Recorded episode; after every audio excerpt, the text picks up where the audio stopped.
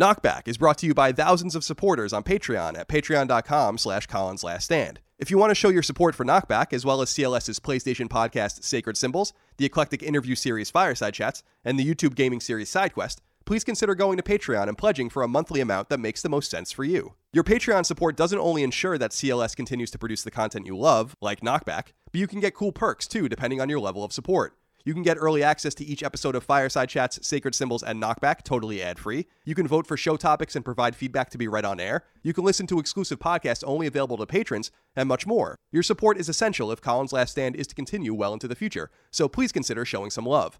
Again, that's patreon.com slash Colin's Last Stand. Thank you for your kindness, generosity, and support. Without you, CLS wouldn't exist. But enough of that. On to the show.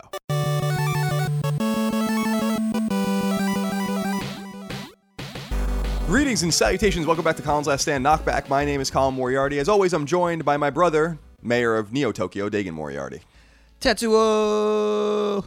Kaneda! nice. Hey, that was pretty good. Thank you. that was pretty good. Thank you. Hi guys. Hi, guys. Hi guys. Dagan, as we've insinuated three different ways by using Tetsuo, Kaneda, and Neo Tokyo, we're talking Yeah. about Akira today on this podcast, this episode of Knockback, our retro series. We're working our way through the fourth wave of recordings. These are all Dagan topics, unless they're topics that you voted for, but I think we've already done all of those, if I recall. We have. So these topics are a robust kind of reflection on Dagan's kind of desires, and I'm, I'm really enjoying recording this wave. So we'll get into that in just a moment. Remember, you can support Knockback on Patreon at patreon.com slash Colin's Last Stand if you want early access, one week early to each episode, ad-free. And the financial situation allows us to continue to do these shows. We do them in person. Every two or two and a half months we record them in batches of eight, nine, or ten. And I feel like it's best that way. I don't like recording, you know, well, I was gonna say the old-fashioned way. It's actually the new-fashioned way. this is the old-fashioned way. That's right. Yeah, that's weird. You can also submit questions, comments, and concerns, get exclusive podcasts, etc. And and so if you do have a few bucks to spare each month and you want to support us, remember that your support on Patreon also allows my other shows to exist as well. So you get a lot of perks and a lot of access, and it's very much appreciated. Dagan, for this wave, before we get into the topics, we've been doing something called change in the subject. Yes, sir. And what changing the subject is for the uninitiated is just a small kind of non sequitur that we do before we get into the main topic for something that I don't think would be covered on Knockback in a full episode. So, and they're and again they're non sequiturs, they're unrelated. So I'm interested to see what Dagan wants to discuss for a few moments today. What an eclectic list this is as It I is. look at it and knock them off one by one. So today, Kyle, I want to get your take on something we rarely get to discuss. Cowboys. Oh. Not the Dallas Cowboys. Right, okay. Sorry, Uncle Mike. yeah, I, I could talk extensively about the Dallas Cowboys if you like, but we don't have to do that today. Just Cowboys Hmm. in general. What's your stance on, what's your take on Cowboys? Don't like them. Yeah? Yeah, I just don't like them. I like 'em. thought this was going to be the case. You know what? I just wasn't the cowboy and Indian thing or like the Wild West and the Western just never appealed to me as a kid. I think as I got older, there have been certain situations, certain pieces of fiction that have made cowboys really cool and interesting to me, whether that's Red Dead Redemption or, you know, to an extent, Westworld Good or to a greater extent, Hell on Wheels, where there's like nice, good insight into what the West was. But I actually did a video on this on the original Colin's Last Stand channel and the political channel about what the West really was and how it's been kind of bastardized a little bit. And it's a pretty harrowing thing. The guys that went out there were very brave, and a lot of them were insane. But I just, as a as a device of fiction, I've never really been into cowboys. I just don't really understand the allure of this very, you know, pre and post Civil War, right up to the Industrial Revolution, really kind of taking over the United States and kind of pushing them out. yeah.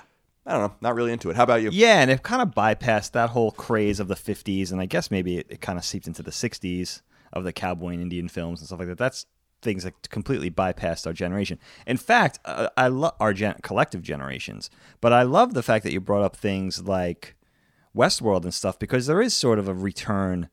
And when I was in, I guess when I was in high school, you might not remember this. I guess I was high school age or junior high school age. There was a TV series called Young Guns that was pretty popular that was trying to refresh the cowboy genre. And I remember being pretty into it. It was about a collection of sort of characters loosely based on legendary or actual real life people like Wild Bill Hickok and stuff, and a group of them that were kind of, you know, collectively a, merc- a band of mercenaries, basically. But I remember it was pretty, people thought it was pretty cool. And I had a friend named Pat in high school who just refused to get into it. And he was, I just hate cowboys because they're dirty.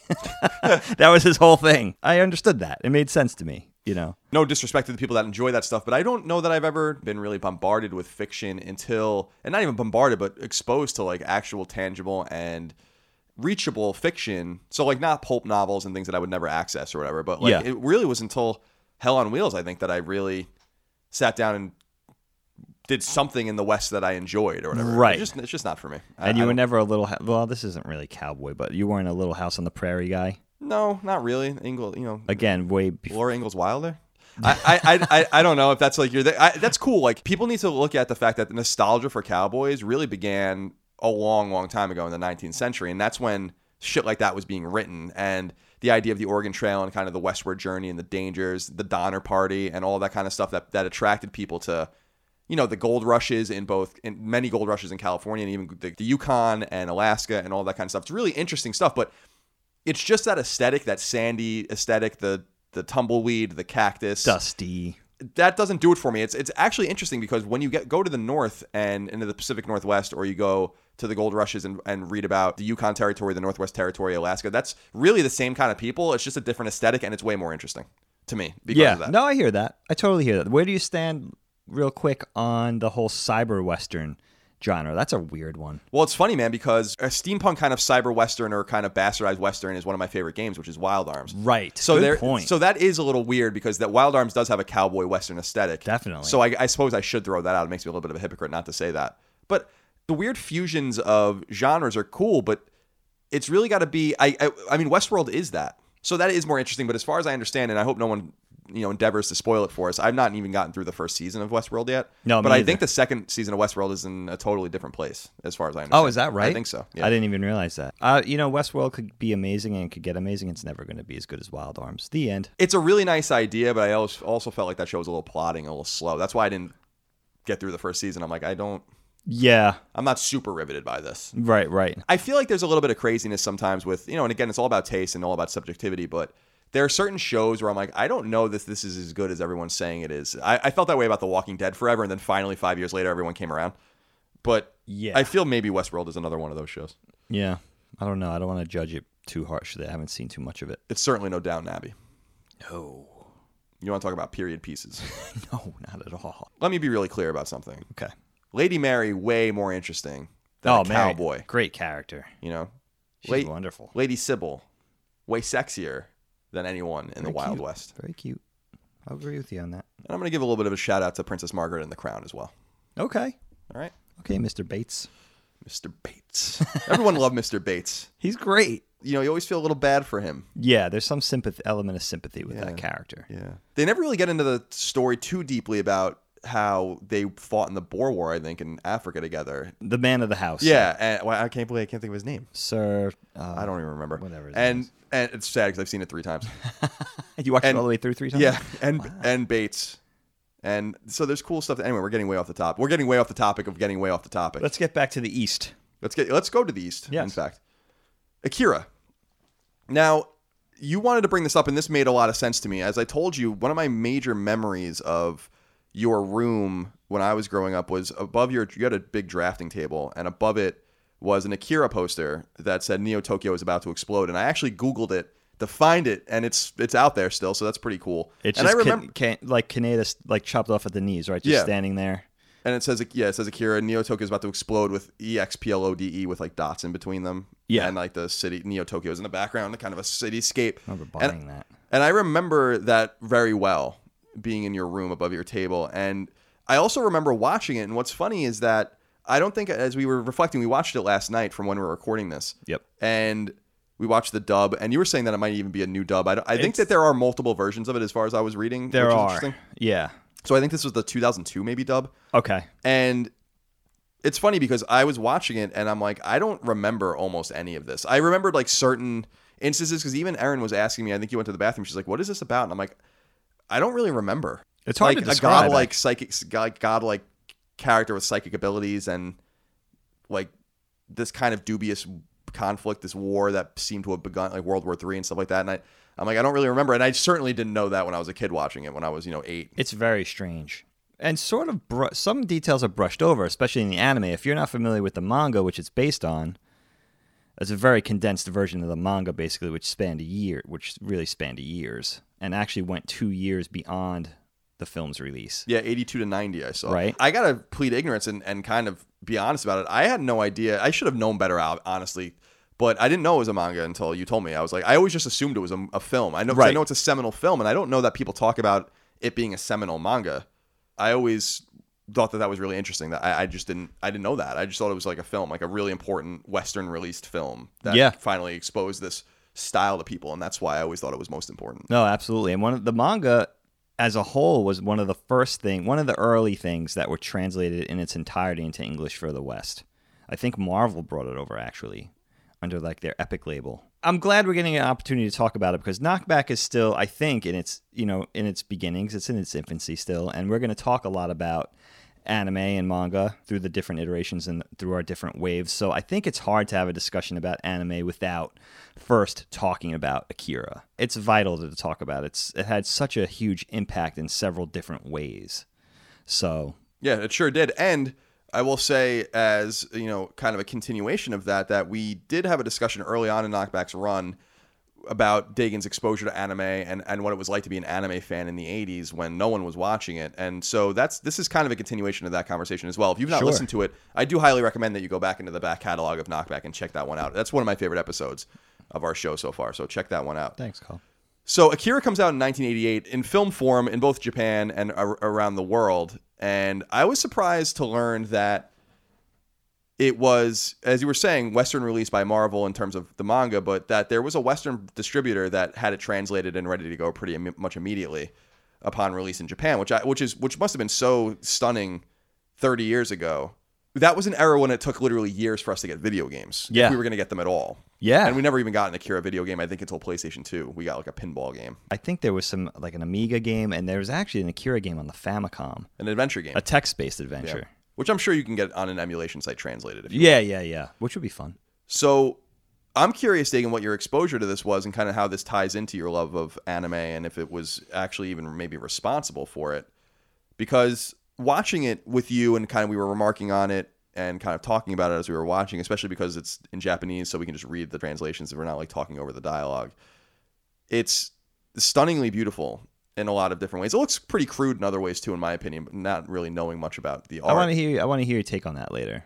But but it's the same way I feel about Attack on Titan. Like when you and I talk about that, I'm like Yeah. Attack on Titan looks really good sometimes and really bad yeah. No, I know what you mean by that. And I think a lot of the characters' faces and when they in Akira when they pan the camera around, like there's weirdness to the character models and stuff. Well, they're not models; they're hand drawn. yeah. So I'm curious what your take on this is, and you know how seminal this film still is looked at today. It's one considered one of the great animated films of any kind. It is. And so, talk to me a little bit about how you discovered it. So it's weird for me because I was I kind of was in into anime and manga a little bit earlier than Aki- when Akira came out, or around the same time, but a little bit earlier. So it wasn't like so many people, and I'm also a little bit older, but like for so many people, this was Akira was one of their introductions into anime and into Japanese animated film and even manga.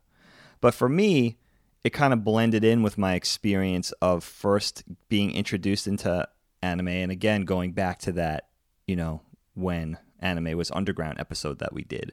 My friend Pat in high school, I guess ninth going into 10th grade, had introduced me to anime and had started bringing me to these conventions where it was a comic book a monthly comic book convention but there if you guys remember but there was like a little section of a guy selling bootleg VHS tapes of anime and he had anime art books and some manga and stuff like that too and I remember very distinctly remember the guy had xeroxed lists of his content. So whatever, you know, he had like the Ranma TV series, episodes of Bubblegum Crisis, the early Miyazaki films, Castle of Cagliostro or Totoro and one of his I remember going through, you know, he had the bindings of the VHS tapes in those big comic book boxes so that the bindings were facing up, very neatly drawn because they were all dubbed. You know, everything was dubbed, you know, from Laserdisc or dubbed to dub from VHS. And he had it written very neatly in Sharpie marker, all the titles. And I remember seeing in those boxes, Akira was one of those things. And it's one of the earlier things that I picked up. Now, I didn't know anything about Akira going into it. It's not like I knew that they were making it because I think they started production back in like 84. Oddly enough, this movie only took like three or four years to make, which is unbelievable if you think about this movie was done purely on film, hand drawn, cel painted with hand painted backgrounds. That's an amazing accomplishment. If you look at the amount of detail and the amount of nuance and minutia in the film from the animation to everything about the art. You know, the the fact that the production only took that long is unbelievable. So I didn't have really any kind of sort of prompt going in. I just saw it. And I think what the only difference between Akira at that time and something else that we might have been interested in is that the early anime magazines might have had it on their cover and might have had articles on it. And there was also some merchandise at that point. Like there were Akira posters, which is, I think I got that Akira poster very early, probably in 89. And Akira t shirts and stuff like that. I don't know if there were Akira art books available to me at that time, but it's also odd, Kyle, because there were, if you think of other popular anime of the 80s, like let's say something done by AIC, a thing like Gall Force or Bubblegum Crisis, there were posters for that stuff too. So it wasn't, it's not like Akira had that much more stuff, but I think it just caught our eye. And I think we'll get into this more, but I think it's also it because Akira looks different the style is different. Katsuhiro Otomo's work stands out. It doesn't, and I want we'll get much more into this, but in other ways, but also especially aesthetically, it doesn't rely on typical anime conventions. It, it automatically stands out because it looks very different. And all you need to see is a poster for that. This looks like anime, but it also looks different. And I think that was for my generation and people that were already into anime, I think that's what sucked us in was that it was unique. It looked unique. And that was my very first thing. And you know what's funny? The first VHS, which I still own, might have been dubbed from Laserdisc, but I'm not sure, was the purely Japanese version. No sub, no dub. And there was, as you talked about already, there was a very early dub of the film, which is kind of near and dear to my heart because I watched it so many times as a kid that I must have got not too long. Me or one of my close friends like Pat must have purchased it not too long after we had that initial Japanese version.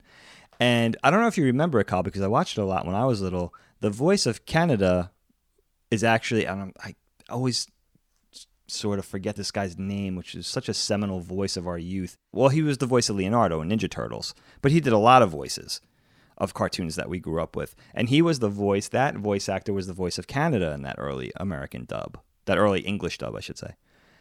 And um, I don't know, do you remember watching that version with that voice? Not, I mean, I w- I don't know that I would have made that connection. I literally do not remember almost any of it. You were really young. I remember watching. I remember being exposed to it because I was exposed to all of those things. But I do like how they've gone back and kind of treated it with care. But I, I guess, well, I have multiple questions. I guess we should start with uh, Katsuhiro Otomo, who's kind of the creative visionary behind both the manga and the and the animated movie. Yeah who is this dude and where did he come from? I, I, I kind of looked, I don't know any of his work. I looked at his kind of selected works or whatever. He's an interesting man because he is one of those rare, he started as a manga artist.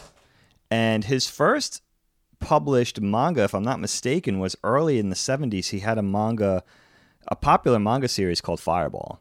And he kind of rose to, I don't want to say he rose to fame, but he sort of rose to you know having some kind of semblance of an audience and rose to popularity through his early manga works like Fireball. And what had happened with Otomo was he was a guy who I think always stood out because his visually he sort of rallied against convention.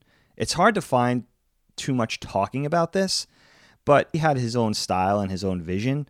And I think if you go back with anime and manga, like anything else, there's trends there's trends in storytelling, there's trends in subject matter, and there's trends in visual style.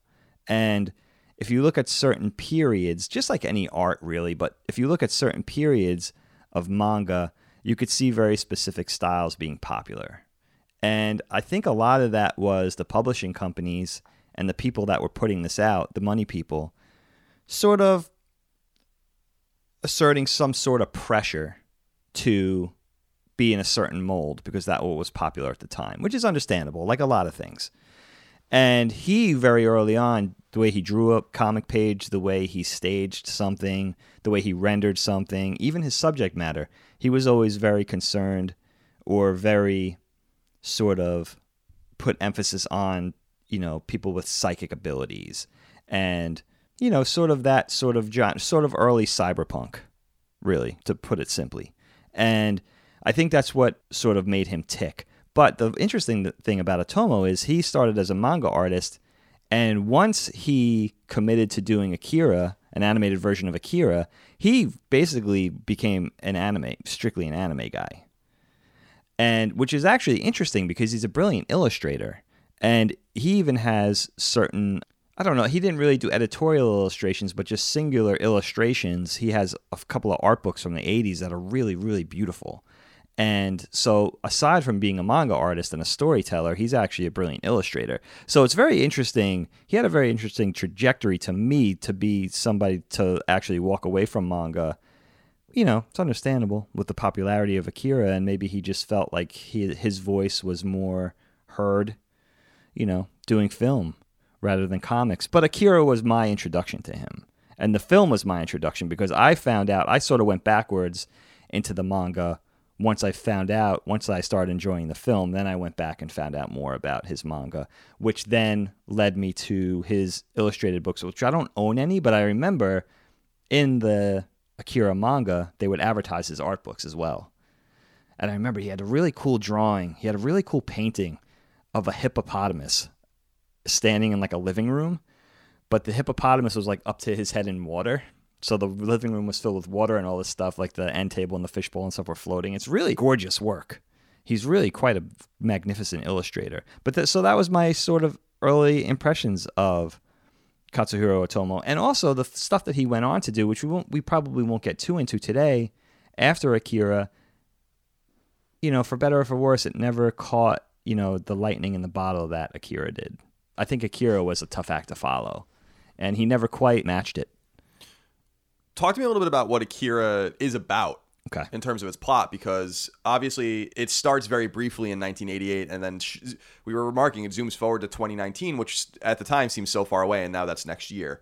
So an interesting kind of a kind of situation there. But it seems that the underlying message of it to me is some sort of nuclear or some sort of existential threat or existential dread that's in Japanese culture having to do with the bombings in World War II and absolutely. I don't think akira could pr- really take place anywhere else and i know that that's something that was challenging them in terms of getting the live action version of it which we can talk about in a little while. Yeah. Doesn't exist yet but they've been trying to do that for almost 20 years. So tell me a little bit about what the sh- i guess what the whole story is about both the manga and the anime although the anime is basically only some of the story. Yeah and i won't confuse it by going into the manga because what really essentially not to oversimplify but essentially the anime is a very condensed version of the manga, the manga spanning almost a decade. So you have to understand that a film version of Akira is a very condensed version of the story, but I won't confuse it by talking about things, you know, juxtaposing the manga versus the anime. Let's just talk about the anime. So it's intimated, though no one really, it's never really explained, that World War III begins because somebody nukes Tokyo. Tokyo is destroyed in a nuclear blast and that's what prompts World War III. They don't explain why what that is or why that is. You could we would imagine okay, the United States jumped on Japan's side and fought whoever's fucking with Japan, but we don't know that for sure. The United States plays a much bigger role in the comic book, doesn't play any role in the manga whatsoever. So what had it's so or what happened in the anime in the anime right. right. the united states doesn't play you know th- doesn't get into any political things outside of what's going on in japan in the anime but there's a much broader political spectrum represented in the comics over time including the united states' involvement in everything you know which is a little insidious actually so the story is presented so tokyo is destroyed and then rebuilt an artificial city basically a new tokyo is built out on Tokyo Bay on basically this giant platform on the water. And that's where Neo Tokyo exists now. Tokyo is rebuilt on top of Tokyo Bay. And it's not really explained in detail, but it's an oppress, you know, sort of an oppressive government. You know, a lot of the population is sort of rallying against the government. And it's sort of a typical, I don't want to say typical, but sort of a typical sort of post-apocalyptic cyberpunk atmosphere and the and it seems like a lot of it you know a lot of the downtown area is ruled by crime and ruled by bike gangs and everything's sort of seen through the lens of this one bike gang our sort of protagonists and sort of mm-hmm. are sort of anti-heroes, a gang called the Capsules. And the leader of the Capsules is a kid named Kaneda. And then he has a group of guys that are his friends, including his best friend that he grew up with from childhood called Tetsuo. And that's how it sort of begins.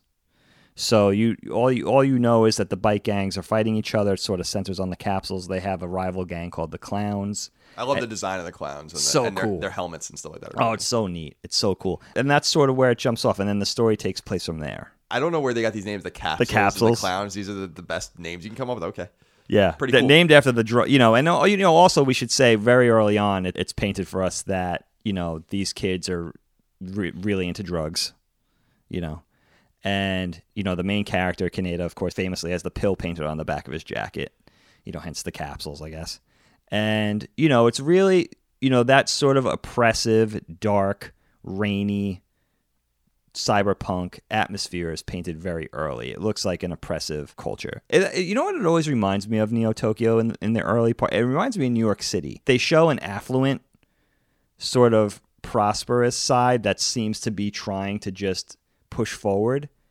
but it's sort of, you know, that crime element is very eminent and very prominent.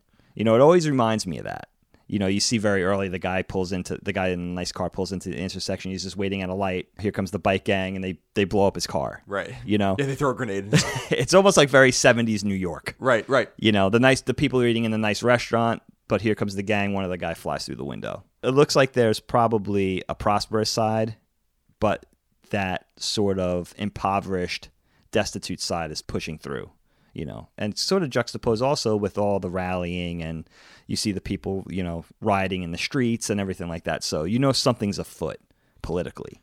So let's go deeper into, I guess, the main through line through the story, which is these psychic abilities that they have, or one of them has, and how this plays in, I guess, to the story and the intrigue and the people that are chasing them and these bizarre, almost blue skinned characters that they find out. I mean, tell, let's go a little deeper into the lore and, and talk to me a little bit about that element of Sure. it. Now that we've established Neo Tokyo and kind of the protagonists. Right. So the main characters, all the kids, all drive motorcycles, and our protagonists, Kaneda and Tetsuo, and their gang are pursuing the rival gang called the Clowns, and they're on the out on the freeway, and there's a chase, and Kaneda and Tetsuo are chasing a couple of the clowns on bikes. And it so happens that there's this weird little blue skinned kid standing in the middle of the street, and Tetsuo crashes into him and gets really hurt. And that sort of preempts everything that's going to happen in the film now. Who is this kid? What had happened is after the accident, some weird government faction kind of swoops in in helicopters and t- basically takes Tetsuo away. And everybody's like, "What the hell is going on? Who is this little blue skinned kid? And why are they why are they whisking Tetsuo off?" And that sort of opens the box for everything that's going to happen now which also you know which also is very is actually quite it could be quite confusing. You know i don't know how well the anime condenses the story when you know that whole story as a whole that played out in the comic books. It's it could get very very confusing. And it's very you know i'll say it's open to interpretation in certain ways. They gloss over certain details and they sort of you know, try to condense it in a way that could be confusing because the story is actually quite complicated. You know, and then there's also a group of terrorists that are, you know, opposing the government. We're not exactly sure why, and then they become involved. So it becomes Kaneda and his group of people, the government, the terrorists. You know, Kaneda meets one of these girl uh, and kind of develops a love interest with a girl who's part of this group of terrorists. So the story plays out through what initially happens with Tetsuo's accident and you know colliding with this little psychic turns out to be this little psychic boy We got questions, comments, concerns, thoughts, and ideas from the audience. Remember, if you support us at the $2 level or higher on Patreon at patreon.com slash Colin's Last Stand, you can submit topic ideas for the show, vote on other people's topic ideas, and also get early access to the topics we're going to record next so you can submit your thoughts on them. And we have quite a few thoughts on Akira. oh i can't wait to hear these Ryan Van Wingerden asks us, or, or says, and, and this is kind of gets into what you're saying. yeah The movie is based on a manga or a manga series. I, I always go to read a manga when I'm actually when I'm actually seeing it, but manga series. And actually, the author of the manga also served as the director of the movie. The movie is essentially the first half of the first volume and the second half of the last volume, with the second act that tries to link the two together. The result for the first time viewers unfamiliar with the manga is a convoluted third act that escalates extremely quickly and only touches on ideas that the manga expands on in great detail. Yes. Don't get me wrong, Akira is an incredible movie, but I watched the film before reading the manga and the ending confused the shit out of me. After reading the source material and many, many repeat viewings, I have grown to regard it as a masterpiece. My question is this Should an adaptation require so much investment on the part of the viewer for it to even make sense, such as multiple viewings and reading the source material? And is this a knock against the movie? From an objective standpoint, it has to be a knock against the movie. If you can't Akira is not the first thing that's been reduced from a source into a movie, and it's done effectively very often. So, not always, but very often it's it's done effectively. So I'm wondering if you think it is a knock against the film. Hey Ryan, that's well said. And I think you know what I think for me, what really wins me over about Akira are two things. The universe that it paints, you know, the sort of cyberpunk atmosphere that it depicts, and the gorgeous level of art and animation. I really do think that's what they were going for with this film. Now, if you look at the story of Akira, it's not that the story in the manga is not good or impressive, but if you just look at the anime version, there's really nothing engaging in it. We don't know any of the characters from beginning to end. The only really engaging character that we sort of get to witness is Tetsuo. And I would also argue that Tetsuo and Kaneda's friendship is a character. But the character of Kaneda is not even interesting. He's not an interesting character at all. We don't know anything about him. You know what I mean? All we know is that there's a history between Kaneda and Tetsuo and that they basically grew up in an orphanage together, you know, which is sort of intimated but not even really that clearly described. And that Tetsuo was abandoned as a kid and that they grew up together and that there was always some sort of bullying, Tetsuo being a year younger than Kaneda and sort of his junior and Tet, you know, Kaneda sort of being sort of being a mean-spirited kid. That there was always some sort of bullying relationship through that friendship that frustrated Tetsuo. And when he becomes powerful, that becomes obvious that he wants to sort of assert his power over Kaneda. But even but even the character of Tetsuo is pretty interesting, but there are no other interesting characters in the entire film, I would argue. That's not what we're watching. For me, honestly, I don't mean to even sound callous about it, and this just might be my very Dagan-esque interpretation of it, but for me it's just sheer eye candy. It's just gorgeous. You know, it's just a gorgeous film. And what's really striking now, almost 30 years later, is how well it holds up. And that, honestly, I'm not saying things haven't come close to Akira quality wise. Not too many, though.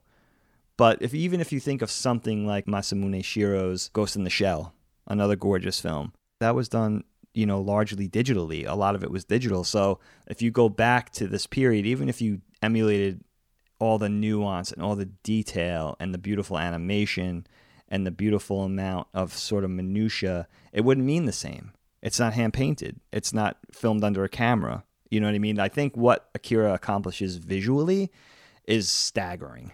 Uh, what sacrifice was this movie done? And I, I don't know if that's just somebody who knows animation inherently, what goes into it.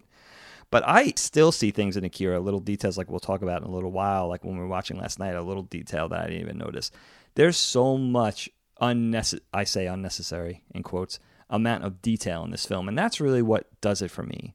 I'm not watching it for the story. And Ryan's absolutely correct. The ending in this film is completely, it's not only is it rushed, like Ryan said, but it, it makes absolutely no sense if you don't know the manga. I really do think that they weren't even going for that. I think they had to. You could have made it another hour longer, but quite frankly, this movie isn't paced well. You know, I remember really the maybe like the first 10 years of watching it.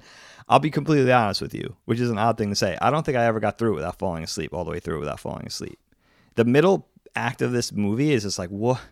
You know, like it's just like, oh my god! Like, yeah, I went out and walked Lola. I think during the middle of the movie. This is moving really slow right now. Yeah, you know. Well, I want to talk about the techniques that they use to make it because I'm always interested in this, and I don't know much about it, and certainly a lot of people don't know how animation really worked in the pre-computer age or in the pre-digital age. Yeah, and it's, it is really fascinating, and we're going to talk about that in a moment. I do want to acknowledge Alec Budge did write to us and says, "Is my young age 23 years old? Okay. The reason I did not find Akira to be very good or enjoyable. Hmm. The art and world building were fun, but ultimately the characters were mostly unlikable and the plot felt incoherent.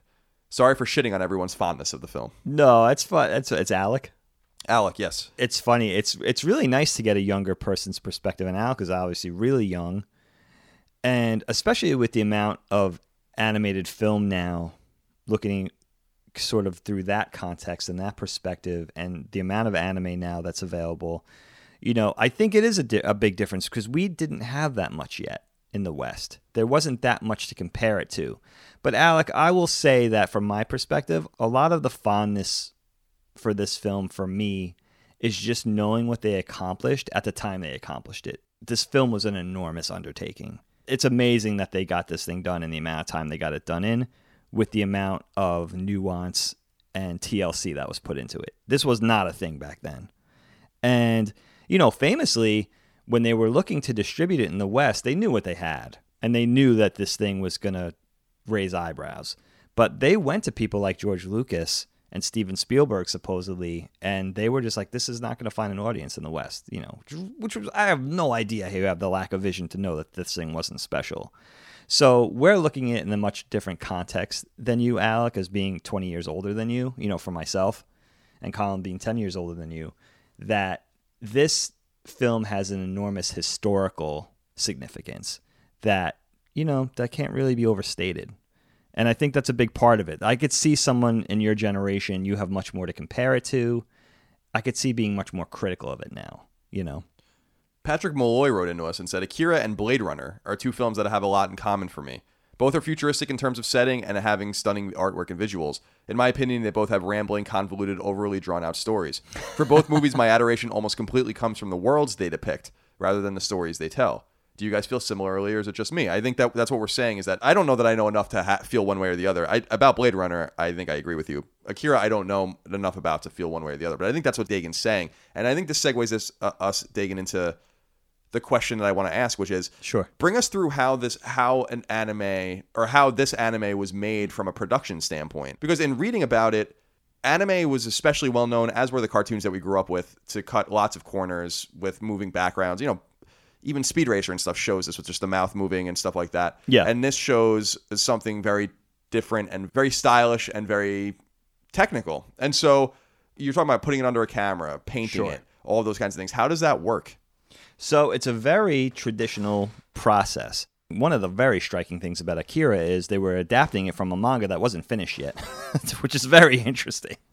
You know, and a fairly popular manga, but not anything that had huge significance. You know, it wasn't like the obvious, you know, t- talk about Attack on Titan, something that's tremendous. Of course, you're going to adapt that into an anime. It's huge, you know, or something like One Piece or something like that. But so that was the first very striking thing they had to understand. This manga was still happening when they decided to adapt it, which also may play into why the story is so convoluted and all the decision making that went into exactly what chunk they were going to do and how they were going to end it and how they were going to start it and what slice of the story they were going to include and everything.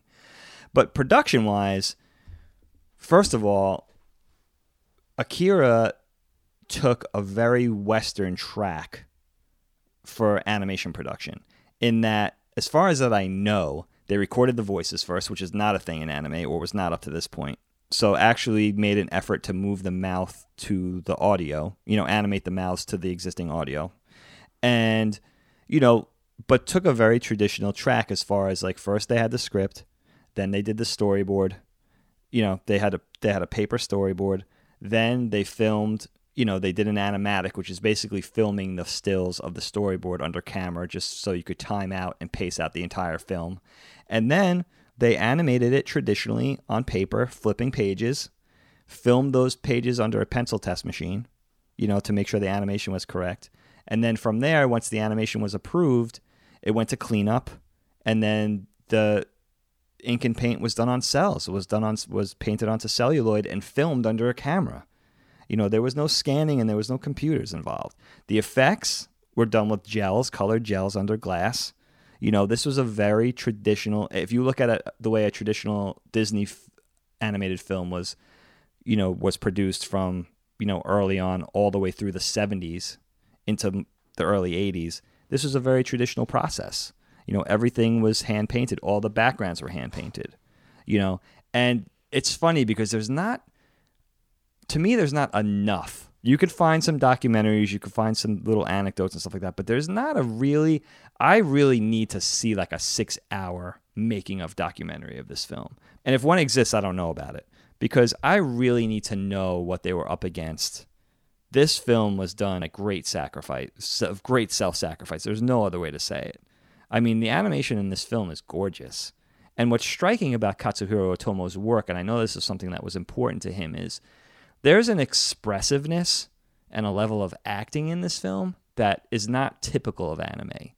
You know, I don't want to get off on too much of a soapbox. I love anime and I love the stylized treatment of anime and I love the conventions of anime. I think it's very charming. You know, and I'm not putting all of anime into one box. Certainly today there's a much more diversity of style now, especially today, but if you look at it in the context of back then in the mid to late 80s, anime relied very much on convention. You know, the person was upset, it was the big eye with the little catch light bouncing around, and that means they're about to cry. Or, you know, it became this chibi thing when they got mad and it was yelling and it became this super deformed. You know, I mean, Akira is much more, although the style is gorgeous, and I don't mean to oversimplify it by saying it's realistic, but it's much more realistic in the fact of the expressiveness, the level of acting, and even in the action. It goes beyond what anime was doing at that point. You know, if you look at, I want to get much more into some of the details that still confound me and make me go, oh my God, that's absolutely gorgeous. But the level of acting and the level of expressiveness is something that we didn't see before in animation. And that's all due to Katsuhiro Otomo's style, visual style, but also what they were trying to do with this film. And that's really what makes it stand out. Is not only the gorgeous visuals and hand painted backgrounds and the amount of detail in the backgrounds and just unbelievable amount of painstaking nuance and TLC put in, but the animation, you know, it's really quite gorgeous and it holds up, you know. So that's really what's so striking. I think that's my love letter to Akira, and that's why I really love it so much. Like I was showing you that scene last night where the, you know, they take Kaneda and his gang in to be interrogated at the police station, and Kaneda is sitting in front of the police sergeant on a folding chair, and he's doing a thing where he's going back on two legs and going forward again. The animation in that scene first of all, just to put that little nuance in of him doing that, it speaks to his personality and it's such a nice little personality thing and a whimsical thing. It's those little touches that really make it something special. There's a specific scene that I love, still love, where you might remember, Kyle, where they're pursuing Kaneda and Tetsuo are pursuing a couple of the clowns on their motorcycles through a tunnel. And one of the clowns throws a grenade back and it explodes, and all this foam, fire retardant foam, comes out of the ceiling and Kaneda sort of stops his bike, but Tetsuo just drives right through it. And at that point, one of the clowns looks back and is like, "Oh shit!" and hits a like a thrust button on his handlebar, and it sort of it's like a bo- little boost, and it sort of pops him forward, and his head jerks back. Like just little stuff like that is just the way it's at. Not only the way it's animated, which is gorgeous, but just the fact of them doing those little things. You know, all those little things that aren't usually a thing in anime you know, anime is much usually much more stylized and much more okay. The character's running, the cat, you know, and I'm not putting everything into one box, but that's what really stood out for people for this film. Those little inherent things, even if you're not an animator, those things you're feeling those things. It becomes immersive. You know, it immerses you in that world, which is really cool. You had pointed out something to me, and you anticipated it before the scene was happening or as it was happening. I think it was Tetsuo, but I'm not sure when he's picking up and pushing his motorcycle Uh, yeah, like, that was and, Tetsuo. And, yeah, and you you were like it, you could feel the heft of it, and it's true. Like you can feel its weight as the animation is slowly ramping up as he gets it moving again. Really cool stuff. There's a lot of really pretty, you know, scenes and, and interesting scenes in that. I always love that. It seems complicated. It seemed like a labor of love, and there were no cut corners or few cut corners in make in the production of the film, which is which is fantastic. Yeah, of course. Do you remember it? Because you said you had found it at, at these anime conventions but you don't remember the theatrical release of it in the United no, States? I really don't. I have no recollection of that. And I guess I saw it for the first time. I was really trying to make sure I got this right. I guess I had purchased that VHS sometime in the, if I'm not mistaken, in the autumn, in the fall of 1989. So that's when I probably first bought the VHS that was dubbed. And you know what? Quite frankly, now that I'm thinking back about it, that might have been a complete bootleg. That might not have even been available on home video yet you know, because it only came out in the theaters in 88. So I'm not sure, but that's definitely when I first saw it. I don't remember when I got when we got the initial English dub, but I'm really charmed by that initial, initial English dub. I actually love that version of it because I think I watched it the most. You know, and it's actually kind of bad. Right. But it's nostalgic for me. Well, where do you want to go from here? We have a few more questions, comments, concerns, thoughts, Yeah. and ideas. We can kind of play off those. Yeah, absolutely. But is there anything else specifically you wanted to bring up before we get into it? you know them? what I would just say about Akira? What's so magical about it and special to me? And I know I'm sort of an old man and an old anime head, but you know what's so neat to me? I still find things in it. I still see things in it. I still see things that I never noticed before.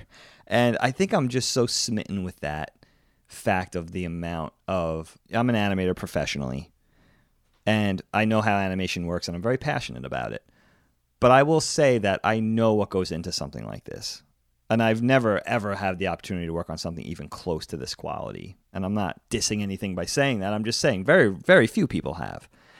And the fact that I could still after all these years of being a fan of this film find new things in it that I've never seen before says a lot because I'm looking. And you have quite a critical eye, Kyle. I'll say that. You have a really you have a really critical eye for somebody that's not quote unquote an artist. I'm really I was really struck by that this weekend actually with you. But which is kind of cool, makes me very proud of you. But there's a scene I saw last night that I never noticed before. If you remember, Kyle, it's just sort of a it's not anything special of a scene. It's not particularly memorable, but this little nuance was so fascinating to me. There's two of the terrorists. They're in like a subterranean little room in the sewers, and they're talking to each other. And one of them's smoking. It's very dark, and they have a key card to a building. And one of them flicks it across the table to the other guy, and they're sitting at like this formica table, and the formica table is chipping at the end, so you could see like the balsa wood underneath. As he's talking to the guy across the table, he flicks the pass card, the ID card across the table, and the ID card hits that little chip of where the formica is missing, the little flaky balsa wood, and flakes of the balsa wood fly off as that little key card hits it. Like that's that's an amazing amount. And that adds time to the. Oh my god, like just to put something like that in you know, I really think that was the vehicle and I really think that was what they were trying to do with this film was it was really trying to do something visually that stood out. And the fact that you know, I can't talk about too many things. You know, again, I- I'll refer to Ghost in the Shell. I don't know if you ever saw that, Kyle. That's I have, but not in a long time. that's another gorgeous movie where you know that crab walker tank is firing the machine gun at the concrete column and as the concrete column gets chipped away the rebar underneath gets revealed and then the machine gun round starts sparking. Like i could think of things like that that are like things like that to me that are like labors of love you know? Like how important was it to do that? It was so important for them you know to add that little extra bit of tlc that most people probably won't even recognize. And that that's the kind of stuff means a lot to me. There was one scene that I pointed out. I would I don't remember almost anything from the movie, so I think it was oh, like an, an inconsequential member of the capsules gets knocked off of his bike by one of the clowns, and he gets run over by the bike. But there's this cool thing like you anticipate he goes over his bike, beautiful animation of him tumbling, and you anticipate he's gonna get run over, and then it kind of goes just a beat too long, where you're like, oh, they're gonna swerve or not even go back to that scene, and then they show very quickly the bike running over his arm and just a little splurt, probably like two or three frames of blood come out of his arm as the as the camera pans with the Yeah. with the bike. Yeah. What there I'm sure there are a million things like that in the sh- or in the movie, but I I like that because knowing that it's not computer generated or computer aided, that every decision made like that added man hours to the project. absolutely And so I'm not saying you're not man- adding man hours when you're doing it computer aided or computer generated, but not to this extent. No, absolutely. you know, and there, but there will be, and there have been, and there will be many more beautiful, lush, and you could talk about the whole a whole nother thing with Miyazaki and Studio Ghibli's work and stuff like that. But there is a special thing with Akira that will never be emulated because you're ne- you're never going to do it by hand again like that. You know, it means a lot. Carter Quinn wrote to us and said, How absolutely disturbing are certain scenes in Akira? Seeing it for the first time on late night TV at 11 years, the biggest standouts were the violently disturbing depictions of how fragile humans are and how beautifully light was drawn and depicted. It's funny because there are disparate scenes, like there's a dichotomy drawn for me between two good examples are when the clowns catch up with, I guess it's Tetsuo and the girl Yeah, And- Cow- Kaori. they rip her shirt off, showing her bare breasts, and then they like start beating the shit out of them and it it appears that they might maybe sexually assault this girl. Yes. you know, and they're about to also torch the motorcycle, the bike.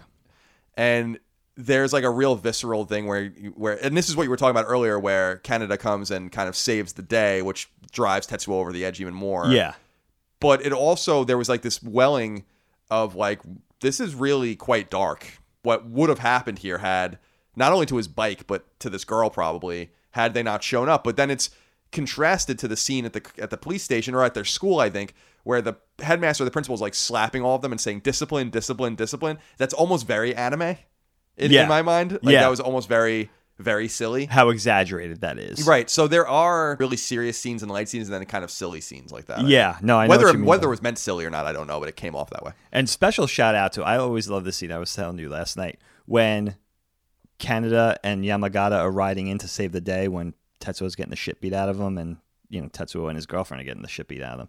And Kaneda's on the back of Yamagata's bike, and he slips off the back, and when his feet hit the ground, he's not running fast enough, so he falls forward. It's just, I mean, just stuff like that. It's just like, oh my god, I can just watch that over and over again. There's so much love put into this movie, you know. Jason Bola asks, "What's Dagan, Dagan's favorite part of the film, and what is his favorite portion of animation within it?" We've talked about the things we've liked and, and everything, but is there is Yeah. there a specific part of the film that stands out to you, and is there a specific portion of animation? I love stand out to all the bikes. Like the first 20 minutes, there's two, there's really two big, there's, mm, there's three big bike scenes. There's the op- very opening chase. There's the chase that comes a little later with Tetsuo and Kaneda going through the tunnel right before Tetsuo's collision. And then there's the chase later on that you were referring to already with Joker, with the head of the rival gang, where he, he and Kaneda face off. That's like that's an iconic scene for me. And when Kaneda, you know, knocks Joker off his bike, and then you just see Kaneda skidding to a halt sideways with his bike. I really like Kaneda, but that's because I think he's cool. I don't think he's a good character. I just think he's cool. You know, like everybody does. Those bike scenes stand out for me. The first 20 minutes of the movie is sublime for me. Even the very beginning when they first walk into the bar and Kaneda's at the jukebox and Yamagata comes in and says, We have them cornered. You know, all the little nuances and lighting effects and things that happen with the CD player and all that stuff is gorgeous. And I think that's probably as good as it gets for me in the movie. There's some other really cool parts later on with Tetsuo, you know, cape cybernetic arm Tetsuo is pretty fucking cool. You know what I mean? Once he has his cape and his cyber arm and he's fighting Kaneda in the stadium in the Olympic stadium, I love all that stuff as well. You know, I guess I'm kind of a sucker for all the action stuff. Just as an aside, were there, uh, assuming, and, and I'm sure it was storyboarded and made in chronological order, which is not common for film, but Yeah. probably more common for animated films.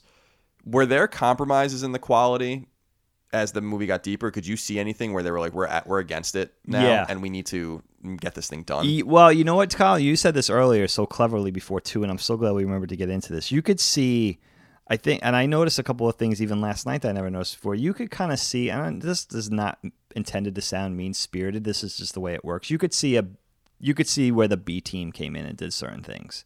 You know where the A team is. You know what I mean? You could see it all over and it's not only the level of animation in those scenes; it's how those scenes stay on model, which you talked about a little bit before, where the characters look right it starts to get really you know where it starts to get really sloppy for me if you guys would remember Kyle if you would remember the whole confrontation in the baby nursery where the Esper kids are in like that baby nursery not the scene where the giant teddy bear and the giant car are attacking Tetsuo that stuff is gorgeous but all the stuff that comes later and that's where Kaneda and Kei come in on the on their speeder and everything like that and that whole confrontation with I think the scientist is there and the colonel is there Tetsuo really falls apart in those scenes. He doesn't look good in those scenes. It's really weird. And I think that's because it's so still. He's not doing much there. A lot of it's shot in medium shot. So you don't even have the full figure to worry about. And he's not saying a lot. There's just a conversation between he's not doing a lot. There's a conversa- a lot of conversation between the characters. He's doing a couple of things where he does the gesture with his arm and he does that little psionic blast to keep everybody back. But for the most part, the animation is pretty limited in those scenes and you could see you know, I think in those chunks, you could see things fall apart. Did you notice anything specific where it looked weird? I don't know why I notice it in anime more than I notice it in Western cartoons or Western, and I'm sure it's there too. There's this thing where if you're filming in real life a person with his back to you and then he turns around or turns half or turns full towards you, the camera doesn't need to pan to compensate for that because the motion is natural. And there's this thing I noticed in Attack on Titan and in other anime I've watched recently and both in Akira where a person turning is compromised by a moving camera all the time in these shots. It must have something to do with the technique that makes it easier to render because it always looks weird. If you freeze these frames, and I didn't, but I'm sure if you froze some of these frames that I'm talking about, these awkward facial frames, you would f- see a character that doesn't look right at all. No, I know what you mean by that. I can't eloquently put it in words because I don't know animation nearly well enough to do it. But there's something like where the camera never seems to be perfectly still, or the perspective never seems to be perfectly still when this is happening. So it makes the motion look weird. And so whenever you see a character at half or at two thirds or one third or whatever, and then they face forward or face a different direction, it always looks weird in anime to me. You know, you're describing it. You're describing it right. You're describing it well. You know what that is, Kyle? When the character's rotating, it's hand drawn. That rotation is hand drawn. They have to sort of plot that out and draw it. Moving the camera actually makes it more forgiving because moving it over space while it's rotating, in theory, would remove some of the oddness that might be inherent in the drawing. But like you're saying, I think the whole thing of it is odd because you don't do that. You know, when the camera's moving in live action, the camera's moving. You don't have to move the camera just because the character is rotating. But that's a thing to sort of save it from looking odd and the, the drawings looking odd in the rotation. But inherently, it's a very, it's unnatural because you don't see that in film. You only see that in animated film. but there are these things that I was staggered by in terms of the backgrounds. The, the city and the layer, what I assume are layers, drawn layers that are literally on top of each other in the frame when they're shooting it.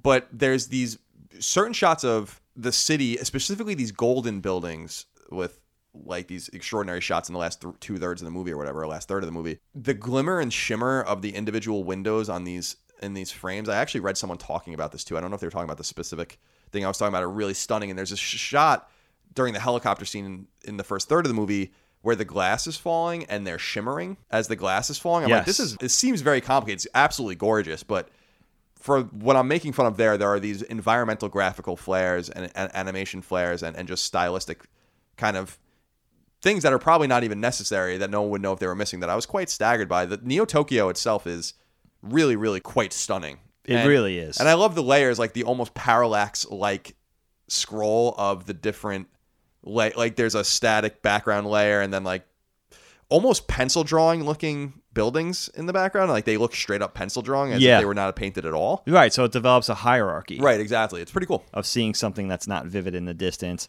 Yeah, and what you're talking about, Kyle, is so important because they were doing all those effects, like the glittering broken glass falling down and stuff, with age old techniques. I mean, you're talking about like you know using glass, using colored gel under glass, using glitter. These are things that are hard to do in digital and computer animation. You know that are hard to pull off and make look natural. Let alone with all these traditional techniques that a lot of this stuff was invented in the 40s and 50s you know that they they were sort of Oxberry camera techniques, and that's what they're using. It's not only the fact of executing it, but plotting it frame by frame under a ca- and shooting it under a camera at 24 frames or 30 frames a second. You know, 24 shots. I mean, that's even on twos. Even when you're filming everything and exposing each shot on twos, that's a lot of work. Nothing in this movie's on twos. so it's like everything is an individual draw. It's 24 frames a second, and that's what it's drawn at. Gentle fan wrote into us and said, "I'd love to hear Dagan dive into how the animation and design of the movie influenced and uh, others working in the industry today. Few films can compete with it on a visual level.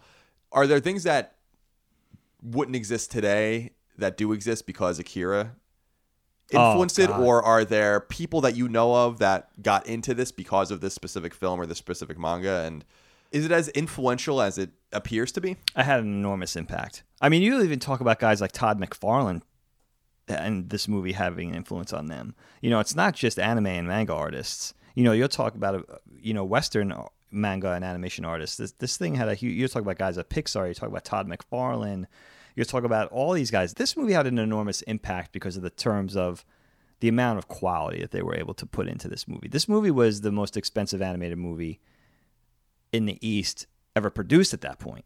They spent a lot of money on this Yeah, thing. it was like ten million dollars, I think, it's a lot of money. which is probably still a pretty high budget. It's a high budget for an animated film, you know, and they really they pulled out all the stops on this. But I think also you have to talk about Katsuhiro Otomo's visual style and the influence it had on manga and anime, which is always a tough thing to sort of track and to sort of talk about in depth. But I think what he did was he made it okay to go outside of a lot of those visual conventions. You know, and again, I love, you know, quote unquote traditional anime and manga conventions and the visual styles that manga and, anim- and anime sort of developed and innovated, but I think he made it okay to try different things. I see a lot of him in Isayama, who created Attack on Titan. I see a lot of Katsuhiro Otomo. You could see his hand in a lot of things, and I think he opened up the door. He was one of those guys, I'll say, that opened up the door to try different styles, and still it was still okay to put that under the heading of anime and man- manga. And I love that his style lent so well to film and was able, you know, was really able to take the acting. Has a very Western level of acting and expressiveness that wasn't really seen that much in anime at that time. You know, it's almost a nice blending of Western high budget traditional animation like Disney and combined with anime. You know, I almost see it as a hybrid of the two. And I think that's what makes it special. Would you recommend that people watch the film or read the manga if they were interested in. in... I just think they're two different things. I think you're going to get two different things from it. Katsuhiro is a brilliant draftsman. He's an exquisite artist. So I think you'll get a lot of that from the, you know, and he also experimented with covers. A lot of the covers, he tried different things, and he he's really a beautiful illustrator and a beautiful draftsman. So if you I think you'll get that out of the manga. It's gorgeous. Every panel is just gorgeously drawn in his environments. And I specifically remember the Olympic Stadium and the way he rendered that in the comic books. That whole arc with Tetsuo sort of living in the Olympic Stadium and that whole thing with his throne and his cape and the broken glass and the you know the shards of glass and the stone everywhere. It's just absolutely gorgeous hand drawn stuff. But I think the anime gives you something different. I would just say if you're going to watch the anime, absolutely watch it. You know, I recommend this movie to everybody. It's on Hulu, by the way. It's on Hulu. It's if, on. Is it on Netflix right now? No, I, I, looked on Netflix. I looked on. You can't even buy it. It seems like on Amazon. I looked for it on Amazon. I don't know. Oh, that's odd. You might be able to buy it on Amazon. Check that out. But if you have a Hulu subscription right now, you can watch it for free, and they have both the dub and the sub. But definitely try to be mindful also of watching it with the perspective of how old this movie is. It's 30 years old almost. That's insane. They were working on this movie 30 years ago.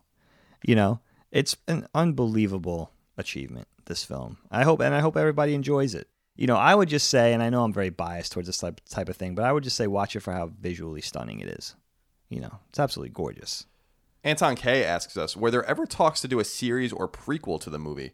After watching the movie, I was all over the manga and I loved it. I always wanted to see the entire story animated. Mm. I don't know. I, you can speak to this more, but I don't know that anyone would endeavor to do an animated, say, TV show of it because it would always be compared to the magnificence of the original one. And you can't really probably do it justice without paying an equivalent amount of money in a $10 million budget, especially in Japan at the time in the 80s, where money was a little deflated and depressed. People have to remember that the Japanese economy in the 80s was actually booming, but into the 90s, and actually still today, it's very flat. So the money would translate to many times that today. And I don't know. And that's only for two hours and five minutes of animation. So good point, Carl.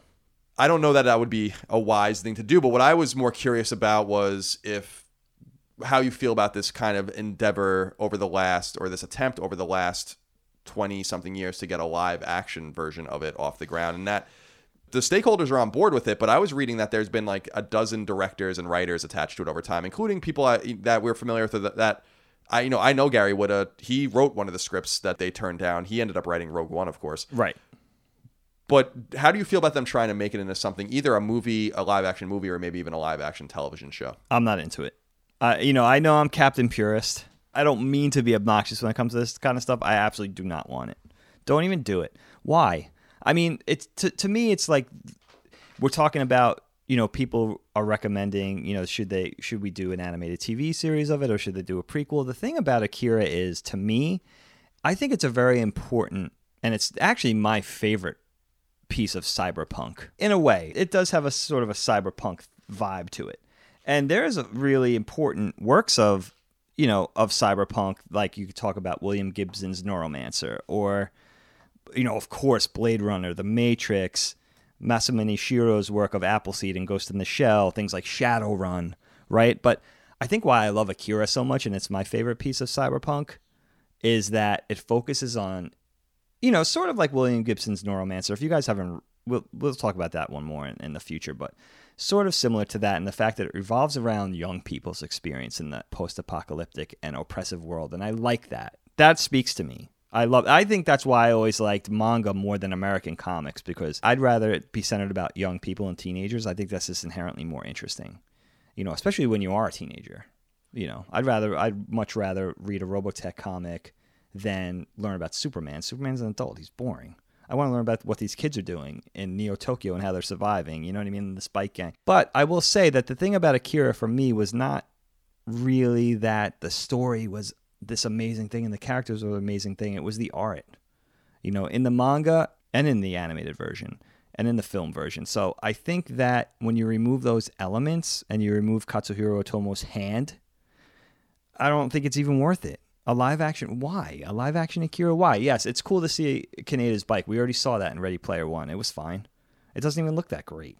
So it's like, to me, it's like, why do a live action version? I mean, it would be cool to see a live action Tetsuo, but otherwise, it's like, yes, we know you could do this. You could make a, an amazing Neo Tokyo with the technology you have now. But it was cool to make all these holographic images that tr- were traditionally animated and had a transparency and that you were doing with all these age old effects and how gorgeous it was. But we know you could do it now. We've seen it. We saw Blade Runner. We saw the sequel to Blade Runner. What's the point of doing it in live action? I don't understand why you would want to do it. It's never going to live up to the original. The cool thing about it, the only thing that gives me any positivity at all about it is uh, Katsuhiro Otomo is apparently still incredibly hands on with it and like has like rights of refusal to like anything that is done. That's the, cool. So what I was reading about was that he's actually quite into the idea of someone adapting it and actually even changing it in major ways, but as long as he can sign off on everything that's done. Interesting. There's that at least that even if it doesn't work out or it comes out and it's underwhelming, like you kind of have to blame the man himself because he let it happen. No one's no one it's not like Warner or someone owns this and they're just going to do whatever they want with it. Like he Yeah. literally owns it and there's nothing that can be done without his approval. That gives me a little bit of hope. So you're not dealing with like the estate of or the, the Yeah. big mega corporation. It's you will one day maybe be dealing with those when he passes away in the future, but for the time being, that that's what gives me hope and maybe is the exact reason why this hasn't happened yet because it doesn't live up to whatever he whatever he wants. Is he still like a legendary figure, having never really replicated his success? I was looking again at his works, and I don't recognize any of them. But is he still like a dude that would be stopped on the streets or something in, in yeah, Japan? uh, yeah, I think so. I think definitely. I, I, I just found out he did a collaboration with Supreme. You know, I could see Supreme doing that. But well, I think if I th- honestly think if Katsuhiro Otomo never did another thing besides Akira, he would have to be lauded because it's such an amazing amazing accomplishment. Not even if you take the film aside, the manga, it's just really gorgeous and really influential. And he's done a lot of things. He did a film called Steamboy, which I actually went to see him in New York. I guess God, it was like 2004 maybe. He was uh, supposed to be giving like a lecture in front of the movie, and he was there. But I think what had happened was he he was with his agent or something, and he lost his voice, so he couldn't talk. But he was there in the beginning of it, or just to say hi and then watch the movie. And all of his works following never lived up to Akira. I think it's one of those things where it was just like a really tough act to follow. You know, it was the right thing for the right time, and it was just magical. And it was one of those things that's hard to top. You know, but I think even without anything that he's done since, I think you'd have to tip your cap as being extremely important. Isaac Sainova has the final comment for us or question. He says, I love art that makes me uncomfortable, like heavy metal music and horror games like Bloodborne. So when I saw Akira, it was a perfect fit for me. Do either of you seek out art or experiences that make you uncomfortable? Was the first time seeing Akira an experience like that for either of you? How do you feel about that? The idea of Akira being dis, you know uncomfortable and kind of seeking discomfort in your art and entertainment as something that gets you riveted or makes you excited. That's interesting. I really like that talking point. But for me personally, that was Isaac, right? Yes. I've talked about this before, and you guys are probably getting to know me a little bit now. I'm a pretty sensitive guy. I don't really like to be uncomfortable. I don't like really horror. I don't like blood and guts and gore and everything like that. It's not really my thing. And Akira still makes me uncomfortable. It's quite violent. Not only the rape scene and the you know beating up Tetsuo's girlfriend scene, but there's whole scenes where you know innocent people are getting killed and the bridge collapsing. You know what I mean? That stuff really strikes a chord with me because it's extremely violent. You know, it's telling a story. I don't think any of Akira is necessarily mean spirited or something, but no, I don't purposely seek it out. In fact, I'd rather not see it in things, but I understand why it exists in things to lend strength and, you know, exist as a storytelling element. What about you, Kyle? How do you feel about things like that? I used to be squeamish when I was younger and then realized that there was nothing to be squeamish about really with a lot of these things as long as you can kind of I do get a little grossed out and things get a little hard to watch for me. It's funny though, it's the things that are real that are really difficult for me to watch sometimes. Sure. a funny example of this is that there's this website with this like female dermatologist has millions of subscribers and her whole thing is like people go in with these extraordinary like cysts and pimples and like things like that. And she basically films them being popped and like extracted. I could sit there and watch them. It's very satisfying for a minute watching all of this shit come out of these gigantic liking that. but then like after a while i'm like i can't uh, like i can't watch it anymore. To be darker you can go online and see some really terrible shit specifically from the middle east specifically from isis and you know terrorist organizations and a lot of people's first exposure to real violence honestly was daniel pearl being beheaded yes. and when you see something like that for the first, I've only seen stuff like that in a very limited way, and I'm like, I can't watch this. Frankly, it was the same way when I saw Saddam Hussein get hanged. Saddam Hussein's like not a good guy. There's there's films of that, people throwing shit at him as he's getting hanged. It's a really wild fucking, you know, very real. When he was captured basically by the insurgents and basically and they hanged him and were celebrating and all that. I'm like, I, I, I can't get down with this kind of stuff. So I I intentionally avoid all of that moving forward for the last Right. 10 years of my life. Right, right. That when you see real violence, a real beheading, for instance, or we were talking about Ken Burns Vietnam and the famous shot of the South Vietnamese Oh. intelligence eh, officer just shooting the guy point blank right in his head on national TV. Yeah. And you see the guy's blood just dripping out of his head. And like, that's real. That really happened. I don't like like violent shit necessarily just for the sake of being violent. I Right. think that violence can add a great deal to a story to the aesthetic. I think sometimes it's extremely necessary. I think other times the lack of violence or insinuating violence is often more frightening, or at least leaving it to your imagination. I think a lot of horror films, great horror films, do that. But then there are visceral and violent horror films like Texas Chainsaw Massacre or things like that where it's different and you like that it shows or it doesn't show a little bit more depending on what you're watching. So I don't necessarily seek things out to put me to make me uncomfortable, but I I more applaud attempts to tell you what's happening without necessarily feeling the need to show you show it to you in the most visceral way. And I feel about that I feel that way about sex way more than I feel that way about violence, by the way. Like The Tudors is like one of my favorite shows probably the last 10 years. And there's incredible sex scenes in that show that are very visceral and real or whatever. And I'm like, this is kind of a waste of time. Right. I get it.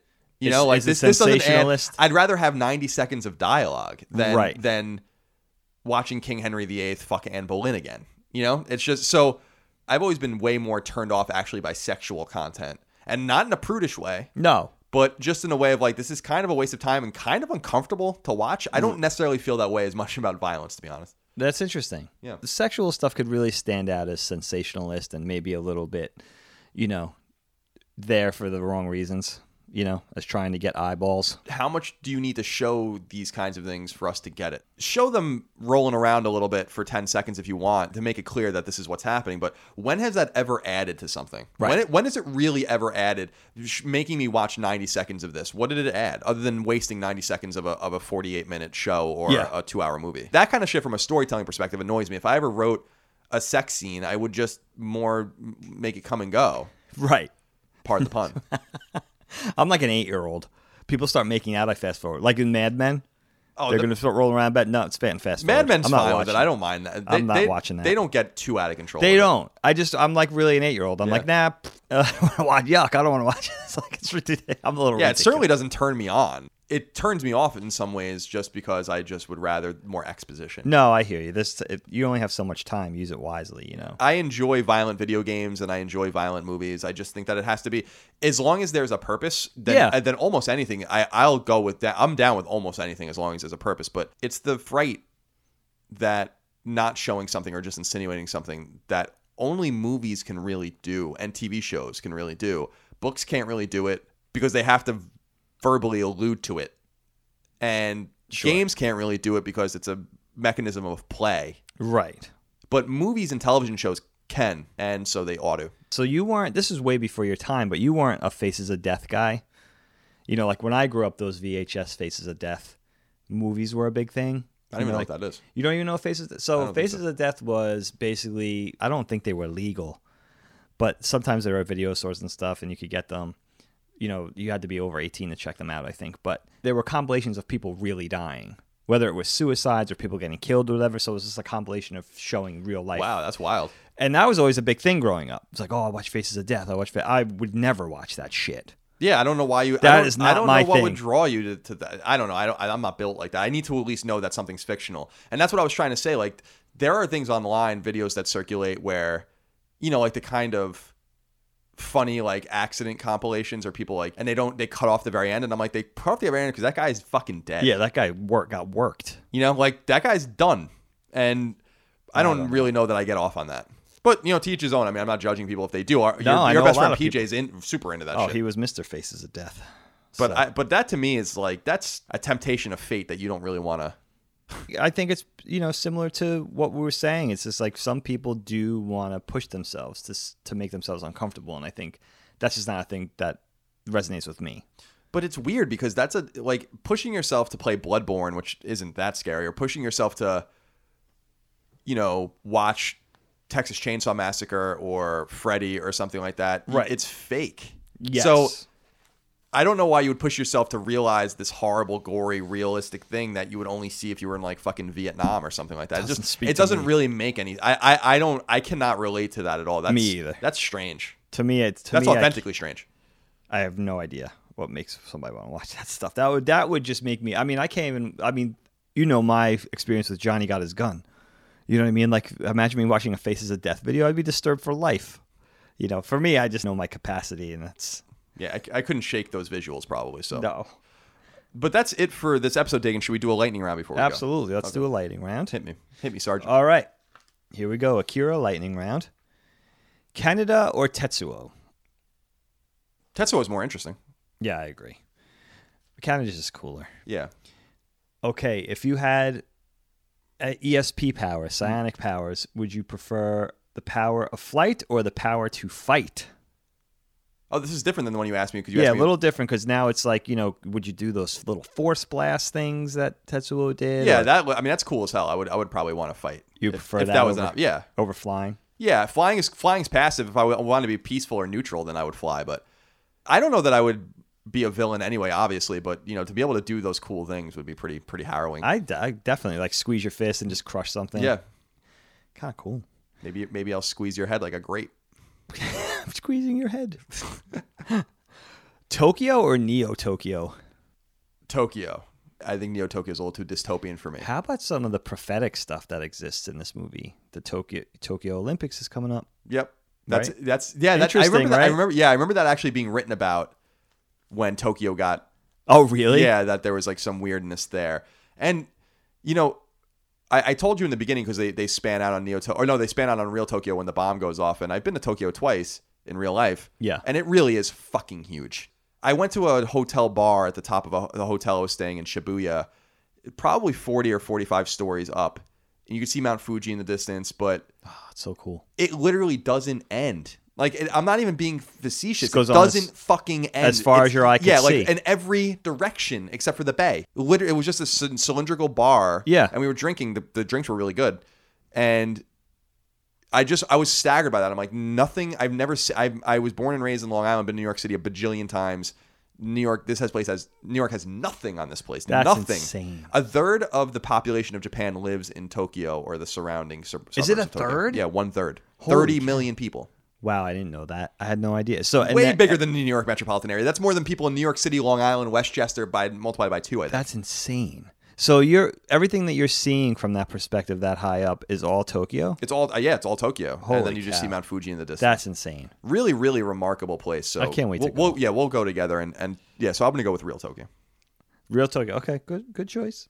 So for motorcycles, Harley type bikes or Japanese bikes, Yamahas and this and this and I used to like Japanese bikes more, but I like Harleys more as an adult. Okay. Although I will ask, what's the deal with the advertisements on the motorcycle? Do you know the story behind that? Like, Hmm. it's like Canon and Dunlop and all of these things. Like, they're using these names and these logos. Oh, on Kaneda's bike. yeah, on, yeah. Do you I know what the was that like supposed to be like? Did they sponsor the anim, the anime? their production was like basically funded by a conglomeration of companies. They seem to be a conglomeration of media companies. I have it listed here somewhere, but it wasn't necessarily Canon and those type of people. But that might very well be because this movie was funded by like a bunch of companies that came together in order to do it. I was always curious about like why are, why are there all these ads on only? yeah, and it has the um it has the American Air Force symbol on there, right? Like the star with Yeah. the stripes on the side. So I don't know. That's a great question. Actually, I never looked into that, Yeah, me neither. but it could be something to do with that because it was funded by a bunch of media companies. Maybe that's the way they felt they could only do something that big budget if everybody had a piece of it, had a stake in it. They all made their money back in spades. So, uh, the clowns or the capsules. The capsules. Although the clowns are a way cooler design. They are cool. You're right. They're different various hel- helmets. And you know what's also cool about Joker, the leader, of the the big guy with that really cool bike. That's the leader of the clowns. He changes his face paint in the comic. He eventually becomes not to ruin the comic for anybody, but he eventually becomes a protagonist and teams up with Ken- Kaneda. But he often changes his face paint. He never looks the same.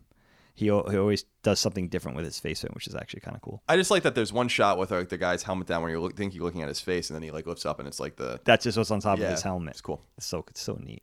Okay, helmet or no helmet? We were talking about this the other day with scooters around here. When I rode a scooter in San Francisco, I wore a helmet, but that was because it was legal. Yeah. or illegal not to. I I think it should be up to the person. Isn't that interesting? The clowns are very safe, but the capsules aren't. Yeah, Hey, what's up with that? I think you should wear a helmet, but I don't think you should be compelled to wear a helmet. Okay, well said. Just like in New Hampshire, you can't, you don't have to wear a motorcycle helmet there, or a Oh, seatbelt. that's it's not. Oh, that's right. Is that the only state in the entire country? I don't know. It- when I lived there, I- it might have changed, but when I lived there, if you were 13 or older, you can sit in any part of the car, I think, without a seatbelt. And if you were 13 or younger, you had to wear a seatbelt only in the front seat, I think, and you didn't have to wear a motorcycle helmet at all. Oh, Yeah. Live free or die. if you want, if you want to die, that's fine. You're living free. Well, my whole thing is like, you know what? It, it's the same way why I think drugs should be de- decriminalized, like even heroin and stuff like that. It's like, do what you want. it's up to the individual. like if you're if you're this fucking stupid this is maybe a way to purge the idiots out of out of society in a way like if you're if you're this stupid to to, wear, to ride a motorcycle for years on end without a helmet okay like that like uh, I that's, totally hear you. you know what i mean like i, I don't know why i don't know why we're like so insistent on holding a hand out to people that want to kill themselves like I just absolutely just do you. it You know, like, hey, you know what? Yeah, it's it's it's up to the individual. you have the freedom to live and you have the freedom to die if you have all the information you need and you do if you if you don't know the catastrophic statistics about not wearing a motorcycle helmet or the catastrophic statistics about putting a heroin needle in your arm okay see ya You'll find out one way or the other, I guess. See you on the other side. Fantasy or cyberpunk? Fantasy. Computer animation or cel animation? I, I think cel animation is way more laborious, but I feel like the, the results are way more artistic in, inherently than, Yeah. than computer aided animation or just straight up CG. I mean, there's room for both. You know what's funny to think about? You could talk about things, technology, and things progressing and evolving, but you know, ebooks versus books or whatever. But things will never go back to cel animation. It's almost impossible that anybody would do that again. You know, little indie art projects and stuff like that. But for ma- major pieces of media that are intended to make money, it's never going to go back to that. Yeah, Isn't mean, that why- interesting? Yeah, well, it's, it's the same reason why you would never see a, a book publisher use literally type fit things manually by hand like they used to, you know, 70 years ago. People lose sight of that shit, you know? That Absolutely. Even people used to have to literally take go page by page on these metal plates and fucking ty- put it all out. And imagine if you were doing that for War and Peace or something I can't like even understand that. That's, how like- it worked. meticulous, you know, and cr- such craft as and, well.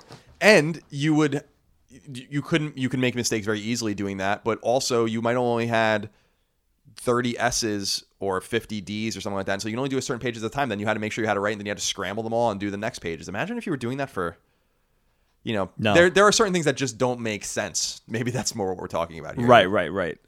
Thank God for evolution in that case. So, live action Akira, we talked about this. You're going to say yes or no to that. i'm totally fine with it but i don't know that it's really necessary i'm really of the mind that things should just be left alone i don't understand why we keep revisiting things over and over again unless they were made initially to be revisited you can run mega man into the ground because it had a sequel a year after it came out but akira you know is is renowned and regarded in ways that would unfairly position whatever it was to compare to it and it's Right. not going to compare and so why would you ever do it there are just certain things you cannot do Do a new piece of cyberpunk is fledgling tel- territory. We have some important works of cyberpunk. We talked about them a little bit Neuromancer and Shadowrun and Blade Runner and stuff, but it's largely untrodden territory. Do a new cyberpunk thing about kids. The well is limitless. yeah i, I just Why? Go I- back. It's a cash grab. It, that that's. I'm sorry. I don't mean to be so, you know, conservative about it or traditional about it, but that's ultimately what it is. You're using the name to make more money off of it. Yeah, more power to you if you want, but just be prepared for the consequences of that. Although, although the consequences might be they don't care because they're going to make a lot of money on it. Right. That I mean, ultimately, that's they're laughing all the way to the bank, right? And finally, a little Ready, Ready Player One reference. Have you seen this movie? No, and I've Not- not read the book either. It's been on my great. shelf for years. Not great. Kaneda's bike or the DeLorean. They both appear in the film. You know, it's a nerd culture film, fantasy. I knew a dude that had a DeLorean in San Francisco. Yeah, I knew a guy that had one in Connecticut actually. Very interesting car. He really he sold it and reg- he, when he had a kid and he like deeply regretted it. Very interesting story, the whole DeLorean story. Yeah. But yeah, they're really neat. I think Kaneda's bike is more interesting, but they're both iconic pieces of well cinema history, I guess. The DeLorean obviously is universally more iconic, but Yeah, sure. there's a That's place true. for both. I will say that it's that that movie, the Ready Player One thing, kind of bothered me. I don't I don't know much about the book. I Yeah. know it's referential. You didn't read it. no, I haven't. It's been on my shelf for Yeah, I read it. years and years and years. I bought it. It's okay. I bought it on Amazon, probably literally in 2008, 2009. okay. And to me, why do we have to shove 5,000 references into something? It's so fucking stupid. I, I don't. The whole Easter egg phenomenon that the internet has just exploded has ruined deliberate creation of things. Yeah. And I'm sure some people liked Ready Player One as a film. I saw people shitting all over it. It wasn't that great, man. I watched it on the plane coming over. I have to say the book. I don't think the book is that great.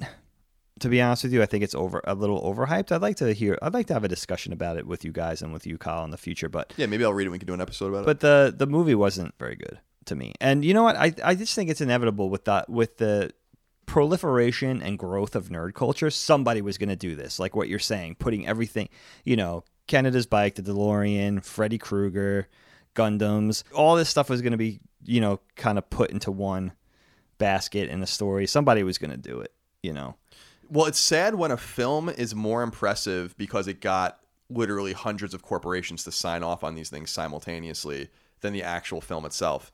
That's probably a problem, you know. When I saw the references, the list of references in Ready Player One, I was staggered that they were able to pull that off from a legal standpoint. So many things, right? Iron Giant, Right, All and these. dude, an asinine amount of stuff. I, that was way more when it's more impressive from a corporate perspective than it is from a film perspective. that's probably not speaking, you know, because to to whoever or whomever or whatever group got all the clearances for that, Yeah. incredible. That's an incredible feat. dude. Absolutely. The I know, I know what it's like working with some of these companies. I know what it's like. Yeah, to be able to do that you- Firsthand. You, know who did that? I don't know if you've ever seen it, Kyle. I highly recommend it. And we'll talk about this movie in the future. And now the sequel's coming out. Wreck It Ralph, Disney's Wreck It Ralph. Mm-hmm. They were able to do that with video games. You know, you got Q*bert, Ryu, Pac Man, Dig Dug, all these things in one movie. You know, that's when I started to be like, oh shit, like is Disney gonna buy Capcom? Which is you know, which is kind of asinine because Capcom wouldn't be a thing for Disney. It's too small, you know. But you know what? One more thought I have on Akira with talking about Kaneda's bike. It's said in the movie that that bike is stolen. Where are the rest of these? There's more of these things. You know what I mean? Like that's interesting, right? Yeah. That's an interesting thought. Sure. But we, you know, if we, if we saw any others, then it wouldn't be Kaneda's Spike Wouldn't Yeah, it wouldn't be special. So, exa- Exactly. Yeah. Well, that was a fun episode. Akira. Remember, you can go watch it on Hulu for free. Probably buy it on Amazon. You can always go buy the Blu-ray and DVD if you want, and the manga if you're interested in being a gigantic dork. Tetsuo. Kaneda! Jeez Louise, I'm not gonna have any voice by the end of this. Uh, We're almost done. One yeah, we have one more to do after this. Well, we appreciate you guys listening to us. We hope you enjoyed this episode. Remember, you can support us on Patreon, patreon.com slash Colin's Last Stand. Get access to each episode a week early without ads. Submit questions, comments, and concerns to be used in every episode if you'd like. Submit topics, vote on other topics, get exclusive podcasts, all sorts of things. Your help is essential, so please consider it if you have the disposable income. If you don't and you're listening on free feeds, whether it's iTunes, Stitcher, Google Play, TuneIn, whatever, please do consider leaving us a nice review, five stars, whatever. Those kinds of things help us find a new audience and help us bubble up. So it is very much appreciated. Knockback is one of the biggest retro podcasts in the world, so it's pretty cool that you guys have allowed us to do that. Thank you, you guys. So we will see you next time for more Knockback. Goodbye. Colin's Last Stand Knockback is fan supported over at patreon.com slash Colin's Last Stand. The following names are at the producer level or higher on Patreon, and I want to thank you from the very bottom of my heart for your incredible kindness and generosity. Azan Isa Al Raisi, Ahmad Always, Martin Beck, Fred Bentz, Michael Betts, Eric Bishop, David Blodel, Mark Boggio, Spencer Brand, Isaac Brewer, Lennon Brixey, Jeremy Brokos, Matthew Berceau, Josh Bushing, Austin Bullock, Andrew Burkhart, Dylan Burns, Alex Cabrera, Brian Cacciatolo, Will Caldwell, Jason Camargo, Matthew Canoy, William O'Carroll, Matthew Carter, William Cashel, Brian Chand, Travis Chandler, Sean Chandler, Kenneth Char, David Chestnut, Steve Clifford, Chris Cochran, Simon Conception Jr., Brad Cooley, David Cox, Cutter Crow, Nick Cummings, Daniel Diamore, Daniel Delanikos, Travis Depew, Mitchell Durkash, David Ellis, Albert Escobar, Brian Fink, Joe Finelli, Eric Finkenbeiner, Stefano Fontana, Photios Frangos, Connor Gassian, Alexander Gates, Michael Gates, Salem Ghanem Al Ghanem, Daniel Glassford, Nicholas J. Gorblush, Tyler Goodwin, David S. Graham, Josh Gravelick, Ryan Greenwood, Dominic Ristini, Miranda Grubba, Random Guy Radio, Andres Guzman, Tyler Harris, Asa Haas, Josh Yeager, Clarence Johnson, Paul Joyce, Greg Juliffs, Jeremy Key, John Clote, Kevin Kamaki, Taylor Christian Laudrin, Christian Larson, Jackson Lassequa, Daniel Laws, Joe Lawson, Don Q. Lee, Ashlyn Lee, Anthony Lencioni, Patrick Leslie, Dustin Lewis, Keith Adrian Lewis, Chad Lewis, Mark Liberto, Lewin Ray Loper, Brendan Lyle, Josh M., Ryan T. Mandel, Michael Martello, Joe McPartlin, Albert Miranda, Mad Mock Media, Patrick Malloy, Betty Ann Moriarty, Abe Mukhtar, Brian Nietzsche, Connor Nesbitt, Josh Netzel, Adam Nix, Brian Ott, Jorge Palomino, Reed K. Parker, Todd Paxton, Brendan Peavy, Enrique Perez, Eric A. Peterson, Jason Pettit, Lawrence F. Prokop, Eric R. Pryor, Michael Renner, Peter Reynolds, Shane Rayum, Jonathan Rice, Toby D.